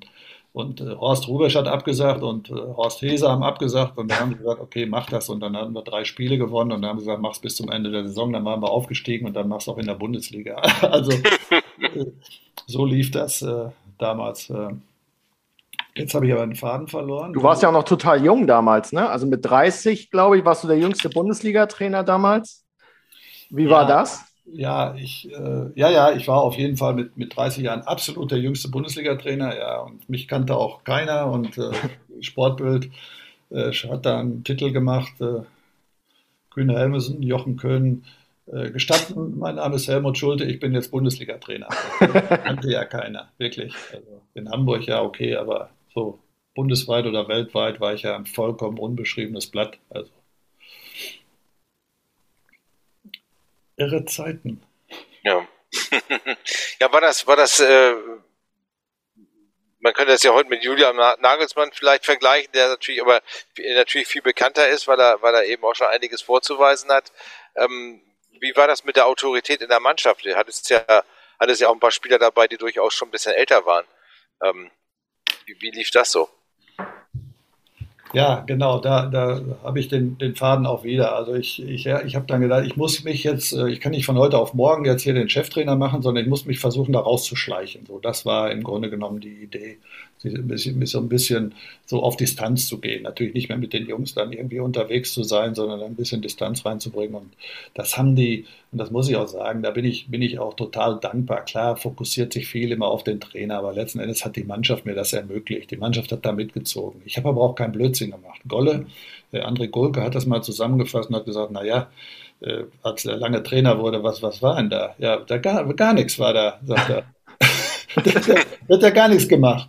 Ja, wie? Ja, aber er hat das alles so weitergemacht, wie Willi das gemacht hat, weil es lief ja. Klar, kam meine Persönlichkeit dazu und ich habe dann auch, weil damals wurde auch viel so gesagt, ja, Willi Reimann und Schorsch Volkert, die sind da für den Erfolg verantwortlich und ich habe ihnen natürlich das Gefühl gegeben, ey Leute, ihr seid für den Erfolg verantwortlich, ihr holt die Kastanien auf dem Feuer, ihr habt die Spiele gewonnen, ihr habt die Relegation geschafft, ja, und ihr steht jetzt wieder oben in der Spitze. So, ich habe versucht, immer so positiv zu unterstützen und das war so, dass eben so Leute wie Rüdiger Wenzel, der richtig was zu sagen hat, oder Dietmar Demuth einfach dann auch scheinbar erkannt haben, ja, das ist kein Idiot, ja, der fängt jetzt hier an, nicht die Fußballwelt neu zu erfinden, ja, hat ja eh von nichts eine Ahnung, so ungefähr, das Greenhorn da, die haben mir geholfen, ja, die haben mir geholfen und ich habe meinen Teil dazu beigetragen, aber der größere Teil kam sicherlich von der Mannschaft, weil die wusste, wie Fußball gespielt wird, ja, oder Jens Duwe auch hinterher und Jan Kocian in der Bundesliga. Also das war eine klasse Truppe, die brauchte gar nicht so viel Führung. Ja, da konnte man als jemand, der jetzt nicht, sagen wir mal, 1000 Jahre Erfahrung im Fußball hatte, konnte man mit denen erfolgreich sein. Ja. Das war aber hauptsächlich deren Anteil. Ja, du hast es ja schon gesagt, dreimal beim FC St. Pauli, später eben als Manager, sagte man dann, und dann auch als Geschäftsführer Sport. Was hat dich immer wieder zu dem Verein gezogen? Ich habe mich da total wohl gefühlt und der Verein hat sich im Grunde genommen genau so entwickelt, wie ich das immer gut gefunden habe, da in den 80er Jahren. Im Museum, Christoph Nagel hat das ja mal mit die zweite Geburt des FC St. Pauli bezeichnet. Genial, muss ich ehrlich sagen, weil das stimmt auch. Jetzt nicht, weil ich dabei gewesen bin. Ich hatte das Glück, dabei sein zu dürfen und habe sicherlich auch meinen Teil dazu beigetragen. Aber der FC St. Pauli war ja der zweite Verein in der Stadt, der so richtig nicht interessiert hat. Ja, war zwar 1977 da der erkaufte Bundesliga-Aufstieg, da mit Hermes und so, aber so richtig hat diesen Verein keiner sich für diesen Verein so interessiert. Da kamen 1700 Zuschauer gegen Bremerhaven. Das war das erste Spiel, was ich da gesehen habe. Ja, gegen Bremerhaven 93 am Millerntor. 1700 Zuschauer. Das kann sich auch kein Mensch mehr also vorstellen, dass dieses Stadion nicht ausverkauft ist. Nehmen wir mal Corona weg. Also da habe ich so eine tiefe Beziehung zu dem Verein gekriegt. Damals Otto Paulick. Ja, ich kannte die Kinder. Die Spieler, die neu kamen, haben da gewohnt. Der Volker Ippich hat ja nicht nur an der Hafenstraße gewohnt, der hat ja auch an der Elbchaussee bei Otto Paulick gewohnt. Also Peter Knebel, Waldi Stäubing, Ottens, wie sie alle hießen, die sind ja, wenn sie nach Hamburg gekommen sind, nicht in ein Hotel, sie sind zu Otto Paulick in die Elbchaussee, haben da ihr Zimmer gehabt und haben da mitgewohnt. Das war einfach so, Walter Schröder, das war ein super Typ. Hermann Klauk, also das war so familiär, Jürgen Schönberg von der Nachwuchsabteilung. Ja, wenn man das so, heute wird gesagt, der Verein ist eine Familie, ist ja Kappes. Das geht halt gar nicht mehr, so ein Profiverein, erste, zweite Liga kann nicht wie eine Familie sein. Aber damals ging das noch, ja, es war dritte Liga mit Tendenz in die zweite Liga. Und da hat sich das alles entwickelt und da kamen die Leute, die eine andere Idee hatten vom Leben, vom Wohnen, ja, aus der Hafenstraße, aus dem Karolinenviertel, die kamen in das Stadion, waren auf der Gegend gerade, da war dann der Mabuse mit dem Totenkopf, alle haben am Anfang gedacht, hey, was ist das eigentlich für ein Hanni da, der immer den Totenkopf da hochhält, der hat den Totenkopf von St. Pauli nichts, aber auch gar nichts mit zu tun, außer dass du so einen Totenkopf da auf den Dom schießen konntest, ja, wenn du schießen konntest oder eine Losbude gewinnen konntest. Und der hatte das Ding da mitgebracht, so ähnlich wie mit den Herzen da in der Nord, ja, und dann auf einmal ist das so ein Markenzeichen. Also das sind alles so Dinge, die da entstanden sind und das hat natürlich eine wahnsinnig enge Bedingung, eine enge Bindung für mich gehabt. Und als ich dann rausgeflogen bin, war ich ja mega enttäuscht. Ich kann heutzutage die Motive der Verantwortlichen nachvollziehen, Heinz Weisner war das ja. Und da hatte ich so das Gefühl, das war es jetzt mit dem FC St. Pauli. Und dann brauchen sie einen Manager und ich war in Lübeck gerade Manager und dann haben sie mich aus dem Vertrag rausgekauft, sogar noch Geld dafür bezahlt, dass ich zurückgekommen bin. Das war allerdings diese 1,5 Jahre, die ich da war, das war halt nicht so schön. Wir waren in der Bundesliga, sind dann abgestiegen mit Maslow. Das war von vornherein, die erste Aktion war, ich komm dahin, fahre ins Trainingslager nach Travemünde, Pröpper, Kapitän, Mannschaftsrat sagt, Manager, wir müssen mal reden mit Mannschaftsrat. Und quasi das erste Gespräch, was ich hatte, als ich zurückgekommen bin, zum zweiten Mal zum FC St. Pauli, war mit dem Mannschaftsrat und da sagen die mir, der Trainer muss weg. Okay. Das erste Gespräch in Funktion mit dem Mannschaftsrat. Sagen die mir, der Trainer muss weg, Master muss weg. Ach Gott.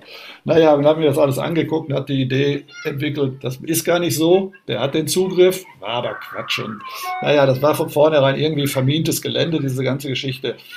Und danach war ich ja 10 Jahre bei Schalke 04 und da hatte ich immer das Gefühl, eigentlich bin ich mit dem FC St. Pauli noch nicht fertig.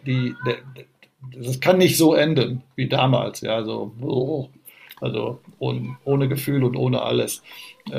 Und da war ich eben sehr froh, dass Corny die Idee hatte oder das damals Präsidium, mich zum Sportdirektor da oder Geschäftsführer Sport zu machen und wir dann sogar quasi erfolgreich sein konnten. Und dann konnte ich diese Kapitel auch mit Hilfe eines Buches dann mit Werner Langmark, der sehr unterstützt hat, konnte ich das Buch dann schreiben über meine 3 St. Pauli-Leben. Naja. Du hast auf jeden Fall die eine oder andere Karriere geprägt, sagt zumindest Nico Paczynski, unser rasender Reporter, und der hat einen kleinen Gruß für dich. Hören wir doch mal rein. Buongiorno, meine lieben Freunde. Hier ist wieder euer Patsche und schön, dass ihr wieder eingeschaltet habt beim Millerntor Podcast. Und mir ist zu Ohren gekommen, dass heute eine wahre Legende des FC St. Pauli zu Gast ist. Und einer der wenigen, der mehr Stationen, glaube ich, hat als ich. Helmut Schulte. Und da muss man ganz ehrlich sagen, ich habe jetzt mal eine Rolle Klopapier genommen, um alle Stationen mal durchzugehen von ihm. Und mir ist aufgefallen, dass wir relativ viele zusammen hatten. Ja?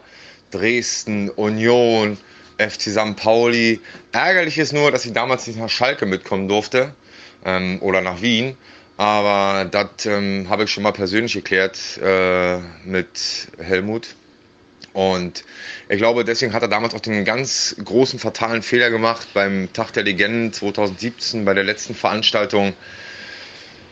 Da war er nämlich Trainer vom Team Hamburg zusammen mit Willi Reimann. Und daran sieht man, warum sie wahrscheinlich auch gescheitert sind als Trainer, weil sie haben mich runtergenommen und das Spiel wurde verloren. Weiß nicht, gab wahrscheinlich auch einen kleinen Karriereknick. Seitdem ist Helmut auch... nicht mehr ganz so lange bei den Vereinen, aber ich glaube, damit hat es vielleicht doch weniger zu tun. Nein, schön, dass er da ist und meine Frage heute wäre, kannst du noch ruhig schlafen aufgrund des Fehlers? Nein, natürlich. Was waren denn die größten Unterschiede von den 3 St. Pauli-Leben, die du hattest? Du hast ja auch das Buch geschrieben. Das wäre doch mal interessant zu hören, was die größten Unterschiede waren und ja, wie sich die Zeit von früher zu heute verändert hat. Ansonsten, meine lieben Hörer, bleibt gesund, bleibt fit. Bis vorgestern. Euer Patsche. Tschö, buongiorno. Wie konntest du ihn denn auswechseln, Helmut? Das geht doch nicht, den Patsche. Das war ganz einfach.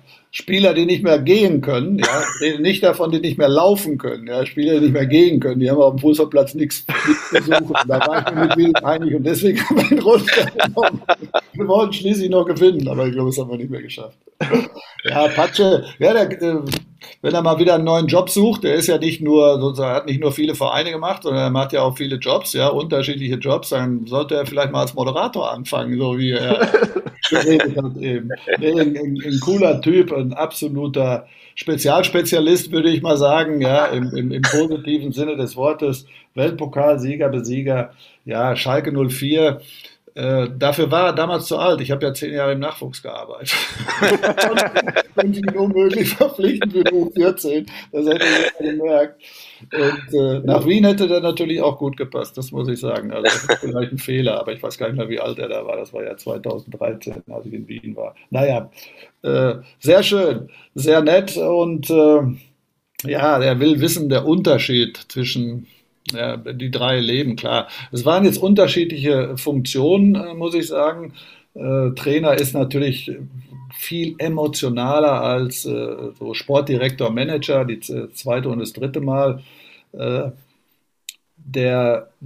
Ich glaube persönlich, ja, dass dieser Job als Sportdirektor, der ist eigentlich vielfältiger und damit auch anstrengender am Ende als Trainer. Klar, Trainer stehen jedes Wochenende im Feuer, aber als Manager bist du das ganze Jahr, ja, die 24/7 bist du im Stress, kannst im Grunde genommen noch nicht mal im Sommer abschalten, hast quasi nie Urlaub, du bist immer unterwegs, Transferperiode, Scouting, Besprechungen, Manager, Berater, dann Medien, ja, und dann, wenn es mal irgendwie gut läuft, dann ist natürlich der Trainer und die Spieler verantwortlich, wenn Scheiße läuft, dann wurde der Kader schlecht zusammengestellt, das hat mir eben noch mal ein Berater gesagt, er sagt, deinen Job, den du da so lange gemacht hast, hätte ich nie machen können. Ja.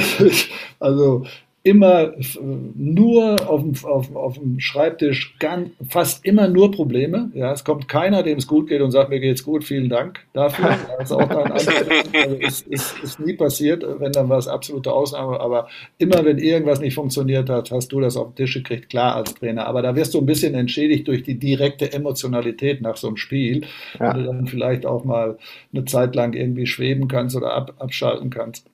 Das war der Unterschied jetzt für mich persönlich, und der Fußball hat sich meines Erachtens sehr, sehr verändert gegenüber dieser Zeit Mitte der 80er Jahre. Jetzt, wir reden über eine Zeit von 35 Jahren, nicht nur der HSV hat eine Entwicklung in die falsche Richtung gemacht, auch der Fußball hat eine Entwicklung gemacht. Und früher, glaube ich, wurden noch mehr, Fußball war schon immer ein Geschäft. Und früher wurden aber mehr Entscheidungen unter der Prämisse, was ist sportlich richtig, was hilft dem Sport, was hilft dem Wettbewerb, was ist richtig, wurden die getroffen. Und nicht so sehr unter der Prämisse Geld und Umsatz und noch mehr. Und das hat sich geändert. Also das ist mehr geworden, viel, viel mehr geworden.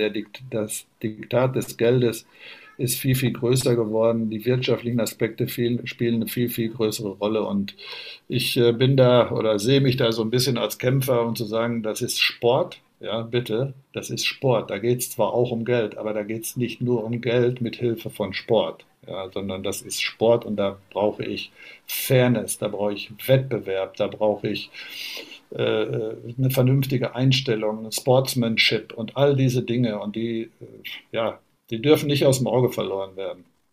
Natürlich hat es auch geholfen, das viele Geld, gar keine Frage. Ja. Es ist alles professioneller geworden. Ob das dann so sein muss, dass das Wachstum jetzt fast nur noch auf den Konten der ganz, ganz großen Spieler irgendwie stattfindet. Aber ich wüsste ein paar Sachen, die man anders machen könnte. Ja. Ja. Aber das würde jetzt wirklich zu weit führen. Zum Beispiel einfach das Fernsehgeld wieder gleichmäßiger zu verteilen. Ja. Ja. Zum Beispiel schon. Ja. Wir hatten neulich Andreas Bornemann hier im Podcast, wo er so ein bisschen verraten hat, wie digital auch dieser Sportdirektorposten letztlich geworden ist. Damals hattest du, glaube ich, in deiner Anfangszeit nicht so viele technische Möglichkeiten. Wie hast du denn früher Spieler für St. Pauli entdeckt? Noch klassisch wirklich mit Notizbuch und handschriftlich, oder wie muss ich mir das vorstellen? Also ich hatte ja dann Schorsch Volkert als jemand und ja, als quasi Verantwortlicher, Manager, hieß das damals. Der hat ja zum Beispiel Jan Kocian aus der Tschechoslowakei, das ging ja eigentlich gar nicht, aber wenn die, ich sag mal, gute Sachen für ihr Land gemacht hatten, dann durften die mit 30 Jahren, glaube ich, ins Ausland. Ja. Und er hatte durch sein Netzwerk, hatte er die Info gekriegt. Ich glaube, da war sogar Kuhli im Kuhlmann, also ein absoluter Spezialist, auch aus Hamburg, ja, der auch Leo Manzi damals sozusagen vermittelt hatte. Also da ging es um Netzwerk. Ja? Mhm. Und es ging weniger um Datenscouting, Videoscouting, war ja alles nicht möglich. Schlindwein haben wir geholt, weil wir gehört hatten, dass der da in Bremen nicht glücklich ist und wir den kannten als Bundesligaspieler. Deswegen haben wir den geholt. Klaus Ottens war ein Tipp von schon wieder Manni Heun, der freut sich da oben im Himmel, ja, dass ich mich noch so viel an ihn erinnern kann, aber er war schon ein irrer Typ. Der kam mit Klaus Ottens um die Ecke, weil der, sagen wir mal, der Regionalliga damals, hieß es, glaube ich, angeguckt hatte und gesagt, da ist einer bei, das war Quid Ankum oder Meppen, wo er da gespielt hat. So, das war mehr so Zufall, ja. Das war jetzt nicht so professionell, wie wir das machen. Wir analysieren jetzt 130.000 Spieler mit einer bestimmten Software und dann bleiben dann ein paar Spieler übrig, die werden dann auf die Scouts verteilt, die müssen sich dann damit beschäftigen und dann läuft das so weiter. Also wie so ein Trichter, in dem wir, damals war das alles, ja, das war alles mehr so zufällig. Die ersten, die wirklich im Scouting richtig professionell gearbeitet haben, war, glaube ich, PSV Eindhoven, und davon hat Bayer Leverkusen sich sehr, sehr viel abgeguckt. Mhm. Das war eigentlich so die Benchmark, die beiden Vereine, die haben damit angefangen, und da, was da jetzt los ist, kann man überhaupt nicht mehr mit dem vergleichen. Also wie professionell, wie profund und wie datengetrieben das alles mittlerweile ist. Aber ich bin immer noch dabei und es macht mir Spaß, und ich finde das auch gut, dass man alle Möglichkeiten nutzt, um eben eine höhere Wahrscheinlichkeit, eine richtige Entscheidung zu treffen. hat und auch nutzt. Was war denn der kurioseste Transfer, den du jemals für St. Pauli in die Wege geleitet hast? Ja, das war eigentlich Leo Manzi, ne? Fällt mir direkt Leo ein.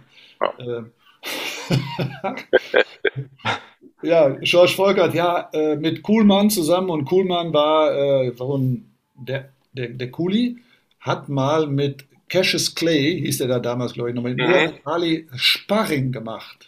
Das ist seine Weltgeschichte. Ja, der lebt auch noch in wir haben ja auch kürzlich noch mit ihm telefoniert, mit Kuli. Und der hatte dann den Auftrag, einen Brasilianer ans Millerntor zu holen. Es gibt ja diese Bilder von Pelé am Millerntor, die haben ja da mal gespielt mit FC Santos. Pelé am Millerntor, das sind super, super Bilder, sind, glaube ich, auch im Museum zu sehen. Und der wollte einen Brasilianer ans Millerntor, der passt da hin. Und dann kam dieser 18- oder 19-Jährige mit dieser super Figur, ja, kam dann auf einmal an, und wir waren im Trainingslager, glaube ich, damals auch in Travemünde, und da machte der mit, und der wurde natürlich angekündigt wie der neue Pelé, kam ja auch vom FC Santos. Ja. Und Seppo und ich gucken dann das Kreisspiel an und Training an, und wir gucken uns an und sagen, was macht der da? Ja. Dass der Ball nicht der Freund der beiden Füße von Leo Manzi war. Also beidseitige Lederallergie war eigentlich. Und dann haben wir gesagt, ja, das liegt am Jetlag, und er ist ja gestern erst gekommen und was weiß ich, alles haben uns denn schön geredet. Naja, aber es wird also nicht viel, viel besser. Und dann haben wir ihn mitgenommen zu so einem Turnier, haben wir damals in der DDR gespielt, in Gera, Erfurt, Jena haben wir gespielt, Groningen und so, haben dieses Turnier auch gewonnen. Ich wollte halt auch immer gewinnen, und dann haben wir ihn mitgenommen, und dann war auch Hans Apel mit. Hans Apel wollte in Erfurt gerne auf dem Balkon stehen, wo damals Willy Brandt gestanden hatte, als er da DDR besucht hat. Naja, und der sagte, ja Mensch, Herr Schulte, wenn der da nur hinterm Tor in der Sandkiste sitzt, der Spieler, dann können wir auch nicht beurteilen, ob der gut genug ist, dass wir den verpflichten sollen. Ja, weil ich ihn nicht eingesetzt habe, weil ich wollte nicht gewinnen. So, und dann kamen wir zurück, und da war natürlich Stress. Ja, was machen wir jetzt mit dem und was weiß ich? Und dann sage ich, ja, wissen Sie, Herr Weisener, war damals Präsident, das ist natürlich eine Frage des Geldes. Was kostet der uns denn? Wenn der uns nichts kostet, können wir den in den Kader nehmen. Aber wenn der Geld kostet, dann müssen wir das vielleicht, ne? Herr Schulte, über Geld machen Sie sich mal keine Gedanken. Meine Rolle. Okay, mach fertig. Und ja, dann haben wir den verpflichtet. So wurde Leo Manzi verpflichtet. Ja, und dann war er ja, ich sag mal, für das Wohlbefinden vieler Hamburger und St. Paulianer war ja wesentlich, so 3 Jahre lang. Jetzt nicht unbedingt, weil er sich verzückt hat wie Ivo Knoflicek, sondern weil er einfach ein geiler Typ war, der lachen konnte, der Freude ausgestrahlt hat, und wenn es mal gut lief, hat er auch mit der Brust einen angenommenen Giebel gehauen gegen Bremen. Also ja, das war so der Transfer, wo ich sage, mein Gott, was das unvorstellbar. Naja, Quatsch, im Fußball ist alles vorstellbar. Und im Fußball passieren jeden Tag irgendwelche Sachen, wo man denkt, das gibt's gar nicht, immer noch. Aber was war denn so die größte Ablösesumme, die du in die Hand genommen hast für einen Spieler? Boah. Das ist echt eine gute Frage. Also beim FC St. Pauli weiß ich jetzt gar nicht mehr, aber 1,6 Millionen haben wir bezahlt für Polter, damals bei Union. Das war 1,6 Millionen. Ja, der Präsident wollte den unbedingt, und wir brauchten auch Mittelstürmer, wir wollten ja aufsteigen, und der war ja in England, war ausgeliehen von Mainz, dann ist er von da nach England transferiert worden, war da überhaupt nicht glücklich, und dann haben wir dann in so einer Januar-Aktion haben wir den dann zurückgeholt, und wir wollten ihn unbedingt, und das haben die auch ein bisschen spitz gekriegt da bei Queens Park Rangers, und deswegen haben wir 1,6 bezahlt. Das war die höchste Transfersumme, die ich sozusagen zu verantworten hatte. Bei St. Pauli müsste es Ugo Inzemann gewesen sein, ne? Hast du den geholt, oder? Nein. Nee, okay, das war dann... hatte ich nichts mit zu tun, da war ich schon weg. Aber ich weiß, Didi, das war 2000, glaube ich, 2001, als sie in die Bundesliga aufgestiegen sind und Geld hatten. Ja, genau. Ja. Also ich erinnere mich am liebsten an den Transfer von Max Kruse. Der hat nämlich auch mal beim FC St. Pauli gespielt. Und dann habe ich ablösefrei von Werder Bremen geholt. Ja. Und Carlos Zambrano war natürlich auch ein geiler. Ja, absolut.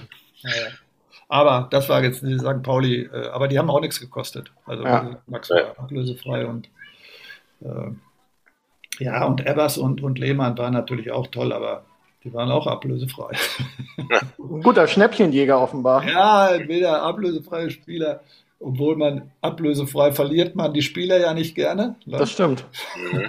Man will sie nur ablösefrei verpflichten.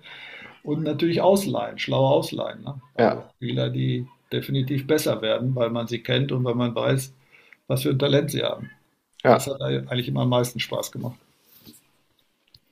Vermisst du eigentlich das operative Geschäft oder bist du froh, jetzt so ein bisschen, ich will nicht sagen im Hintergrund zu arbeiten, aber nicht mehr in der vordersten Reihe zu stehen? Beides.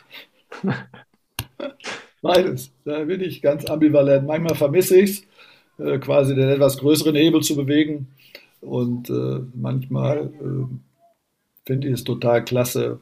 Jetzt bin ich unterwegs und habe mich mit zwei unserer Spieler getroffen, einmal in Innsbruck mit Maxima Vucca und jetzt in St. Gallen direkt im Anschluss mit Leo Münz. Das macht mir einfach total viel Spaß, mit diesen Jungs zu arbeiten, zu sprechen und denen irgendwie versuchen, eine Hilfe zu sein in ihrer Karriere. Und ich kann ein bisschen was von den Erlebnissen, von denen ich ja jetzt jede Menge erzählt habe und meine Erfahrungen, die ich davon gemacht habe, versuche ich weiterzugeben und bei dem einen oder anderen fallen sie auf fruchtbaren Boden und das ist echt ein gutes Gefühl und das erinnert mich so ein bisschen an diese Zeit, Schalke 10 Jahre, das hat eigentlich richtig Spaß gemacht, das hat so eine richtige Befriedigung gegeben. Natürlich ist es geil, wenn man in die erste Bundesliga aufsteigt oder in der Bundesliga Spiele gewinnt, aber wenn man jungen Menschen auf ihrem Weg in die Welt sozusagen und dann noch im Fußball was mitgeben kann, wo sie möglicherweise von profitieren können, dann ist das ein wahnsinnig befriedigendes Gefühl und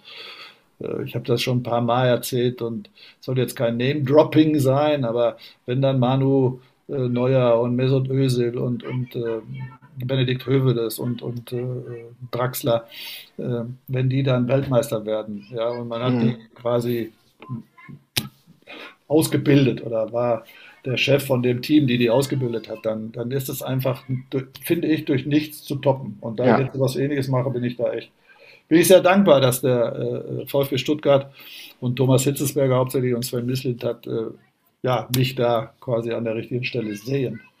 Du bist Leihspielerbeauftragter und im Scouting aktiv, richtig? Genau. Und dann bin ich für Thomas Hitzelsberger jemand, der ihm ab und zu mal eine Frage beantwortet, wenn er dann eine hat, weil er ist ja sehr, sehr jung und unerfahren zum Vorstandsvorsitzenden geworden und da reden wir viel über Strukturen, Führung und solche Sachen. Das macht mir natürlich auch sehr, sehr viel Spaß, weil Thomas ist ein super Typ. Als Scout Marcel Hartl jetzt zu St. Pauli gewechselt. Du hast die zweite Liga ja auch im Blick. Ein guter Fang für St. Pauli? Super. Habe ich übrigens auch mal verpflichtet für ganz kleines Geld. Ja. Bei Union, ja. Union, ja. Mhm. Ja, also dieser Begriff Straßenfußballer, der wird ja manchmal zu Unrecht benutzt, aber wenn der auf einen Spieler passt, ist es Marcel. Also eine Szene, der hat ja auch ein riesen Tor geschossen jetzt für Bielefeld, aber eine Szene bei uns, der hat mal ein Tor vorbereitet, ich glaube, es ist sogar ein Tor rausgekommen, er hat den Ball im 16er mit dem Arsch hat er den angehalten. Für seinen Mitspieler, damit der den dann ins Tor knallen konnte. Solche Ideen hat der. Also, und der kann rennen. Ja, der kann 13 Kilometer rennen. Der kann das ganze Spiel rennen. Der ist technisch sehr, sehr gut. Und der ist kreativ. Der braucht natürlich eine gute Atmosphäre. Ja, der muss natürlich Stammspieler sein. Ist klar, der darf nicht umstritten sein. Aber das ist ein super Transfer. Also, kann ich im FC St. Pauli nur zu gratulieren. Also, das ist klasse. Freut mich. Freut mich für Schulle, freut mich für den Verein, freut mich für alle. Freut mich für die Lebensfreude in Hamburg, weil ich glaube, der wird das eine oder andere Ding drehen. Manchmal vielleicht auch in die falsche Richtung. Oha. Wir haben vorhin schon über Tim Walter gesprochen. Wie hast du ihn in Stuttgart wahrgenommen? Der jetzt ja auf den FC St. Pauli trifft mit dem HSV. Ja, eine wahnsinnig spannende Spielidee, die Tim hat. Sehr risikoreich, diese Spielidee. Aber wenn das aufgeht und die Jungs das, ich sag mal, internalisieren und auch umgesetzt kriegen, kann die auch sehr, sehr erfolgreich sein. Also äußerst spannend, ist außergewöhnlich, ja, ist nicht normal, sieht man ganz, ganz selten sowas. hat beim VfB am Ende, weiß ich nicht, ob es an der Spielidee gelegen hat oder ob ich kann es nicht so genau sagen, so dicht bin ich nicht dran. Wie gesagt, es war schade, dass es so gelaufen ist, aber es ist halt so gelaufen und wenn man Trainer ist, weiß man, dass es auch leicht schief gehen kann und hier hat es nicht so richtig funktioniert. Aber es war schon beeindruckend, wie andersartig sozusagen das ist. Und die ersten Spiele, die ich jetzt gesehen habe, es braucht viel Mut, wenn man so spielen will. Man braucht auch die richtigen Spieler dafür, für so eine Idee. Das hat ja viel mit Positionswechseln und jeder ist immer anspielbar und jeder übernimmt die Position des anderen und jeder bringt sich auch positiv nach vorne ein. Es wird nicht lang rumgedaddelt, sondern es wird zielorientiert nach vorne gespielt. Leute schalten sich ein, von denen die man die letzten, 5 Jahre ihres Lebens nie in der gegnerischen Hälfte gesehen hat. Die sind auf einmal links außen und so. Das ist super interessant und super spannend. Aber es gibt auch Gegenmittel. Ne? Da stimmt. Bin ich mal gespannt. Ich bin echt gespannt. Habt ihr noch Kontakt? Nein, also wir haben bis jetzt noch nicht miteinander telefoniert. Unser Kontakt war auch nicht so eng, aber er weiß, dass ich ihn schätze und umgekehrt, glaube ich, auch mal sehen. Vielleicht schaffen wir es ja in Hamburg, uns mal zu treffen. Wenn man mal schaut, was du beruflich noch so gemacht hast, sieht man, dass du auch mal Schauspieler warst, im Film Fußball ist unser Leben, mitgespielt und warst auch mal Co-Kommentator bei RAN. Zieht es dich noch einmal in einen dieser Berufe?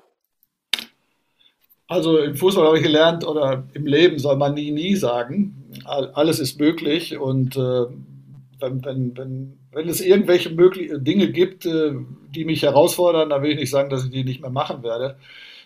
Ich weiß nicht, ob ich bei der Schauspielerei noch, mich verbessern kann. Also ich war ja vorgeschlagen für einen Oscar, als beste Nebenrolle damals. Ich habe mich ja quasi selber als Scout gespielt. Im Fußball ist unser Leben. Übrigens, es ist nicht, weil ich da mitgespielt habe, es ist ein toller Film für Fußballfans. Also wer den noch nicht gesehen hat, den kann ich nur jedem empfehlen. Also wenn man so ein bisschen auch Bock hat auf Ruhrgebiet oder so, also der ist sehr unterhaltsam, der ist klasse. Und ich durfte da mitspielen. Rudi Assauer hat gesagt, ja, Langer, du machst das, fertig. So, und dann habe ich das natürlich gemacht. Und war dann am Set, mit Uwe Ochsenknecht. Einen ganzen Tag war ich da am Set und wir haben diese Szene gedreht. Und da gab es auch eine Szene, ich habe ja jemanden gescoutet, das war der Sohn von Uwe Ochsenknecht und der Schauspieler, ich weiß jetzt gar nicht mehr, wie er heißt, hat aber auch macht auch eine veritable Karriere, der konnte nur leider überhaupt nicht Fußball spielen. Ja, und dann musste der aber ein Tor schießen. Ja. Oh. Die Jungs, ich glaube, war eine Jugendmannschaft von uns, die mussten ihm die Bälle auflegen. Ich glaube, die haben es 10-mal die Bälle hingespielt, dass der hat den Ball nicht getroffen. Ja. Aber wenn man jetzt anguckt, sieht das so aus, als wenn er was könnte, aber der hatte mit Fußball wirklich nichts zu tun. Also der war Schauspieler, könnte man sagen. Ja, es war natürlich eine tolle Erfahrung. Also, ja, ich bin so dankbar, dass ich das alles erleben durfte in meinem Leben, echt. Und die andere Geschichte, was hast du gesagt? Also, Co-Kommentator. Ja, Co-Kommentator, ja. Ich war da auch Reinhold sehr dankbar, dass ich in dieser Zeit zwischen meinen Engagements als Trainer war ich dann einmal bei Premiere, habe mit ihm zusammen Fußballspiele kommentiert und hinterher, als er bei RAN war, Sat.1, war ich Berater der Redaktion und habe selber Beiträge auch machen dürfen. Also habe so ein paar RAN-Datenbank-Informationen oder Erkenntnisse habe ich dann in Szene gesetzt und habe das dann besprochen, was ich sehr, sehr schwer fand. Also so Text sich vorzubereiten, war immer so 1,30, sei fleißig, mach den 1,30 das dann besprechen musste. Boah, da hatte ich immer so ein komisches Gefühl. Ich hörte mich immer so komisch an. Also sprechen, aber Texte sprechen ist auch nicht so einfach, habe ich da auf jeden Fall gelernt. Ja, und dann in der Redaktion habe ich dann bei den Konferenzen immer mal versucht, den sportlichen Aspekt zu posten, muss man heute sagen. Aber hat sehr, sehr viel Spaß gemacht. Also auch mal diese Medien von der anderen Seite kennenzulernen. Bei Willi Reimann war immer so ein bisschen so das Gefühl, also das sind alles unsere Feinde. Ja. So bin ich groß geworden, so bin ich sozialisiert worden. Und das denken heute auch noch einige, glaube ich. Ja, ich weiß. Ist nicht so. Es gibt aber manchmal natürlich auch Leute, die würden ihre Großmutter für eine Geschichte verkaufen. Ja, und da werden dann gerne viele in Sippenhaft genommen. Ja, das ist nicht schön, ganz klar. Aber damals war das so, also Gott.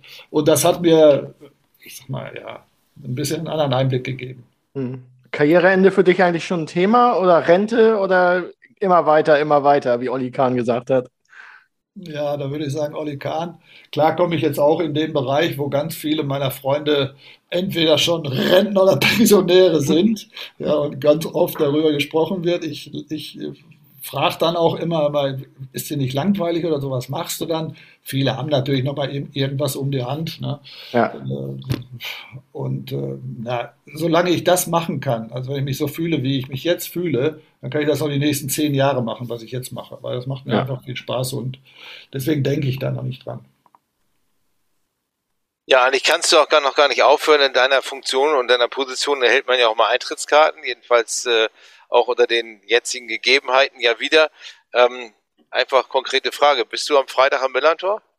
Ja, also unser Matthias Schadenberger, der da im Backup-Office für die Organisation der Scouting-Tickets verantwortlich ist, hat geschrieben, also ich habe eine Karte und bin natürlich dann vor Ort. Aber wenn das nicht funktioniert hätte, dann hätte ich vielleicht auch noch Mittel und Wege gefunden. Ja. Sind ja wieder Zuschauer zugelassen, nämlich knapp 10.000, deutlich besser als diese 1.000 beim letzten Derby. Steigert das nochmal die Vorfreude, dass so ein bisschen Derby-Atmosphäre zumindest aufkommt? Ja, 100%. Also ich war sehr positiv überrascht. Letztes Mal Millerntor gegen Kiel haben wir uns ja auch gesehen. Und ja, auf den Sitzplätzen sieht es ja voll aus. Und auf den Stehplätzen sieht es ein bisschen komisch aus. Ja, das stimmt. Sonst ist es ja eigentlich immer umgekehrt. Ja, und durch diese Abstände da bei den Stehplätzen. Aber es war ja schon eine tolle Atmosphäre, eine tolle Stimmung. Nicht so, wie wenn es ausverkauft ist klar. Aber ja, wir müssen uns zurückkämpfen, glaube ich, Schritt für Schritt. Und das sind die ersten Schritte. Und das ist auf jeden Fall viel, viel besser als das andere, klar. Wie geht's aus?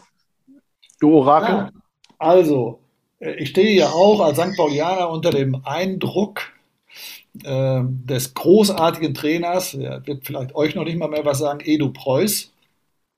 Und der hat ja die einzige wasserdichte Taktik im Fußball erfunden. Also es gibt die einzige wasserdichte Taktik im Fußball. Den Gegner durch ständiges Tore-Schießen zermürben. Hat Edu Preuß erfunden und deswegen ist mein Tipp, weil das beide Mannschaften morgen oder am Freitag versuchen, 4-4. Oha. Ja. Ja. Spektakel. Ja, du, Carsten, würden wir nehmen, oder? Ja, wird viel Arbeit für uns, aber aber gut, besser als 0-0. So sieht's aus. Helmut, vielen Dank. Hat sehr viel Spaß gemacht, dass du unser Gast warst. Überragende Anekdoten. Ich danke auch. Ja, ich hoffe, ich habe es nicht übertrieben. Nein. Und der ein oder andere lässt sich einfangen von den Erzählungen.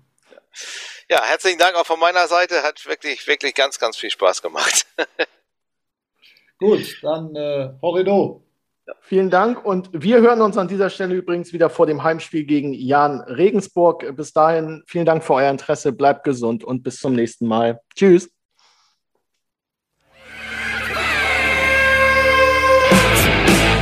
Weitere Podcasts vom Hamburger Abendblatt finden Sie auf abendblatt.de/podcast.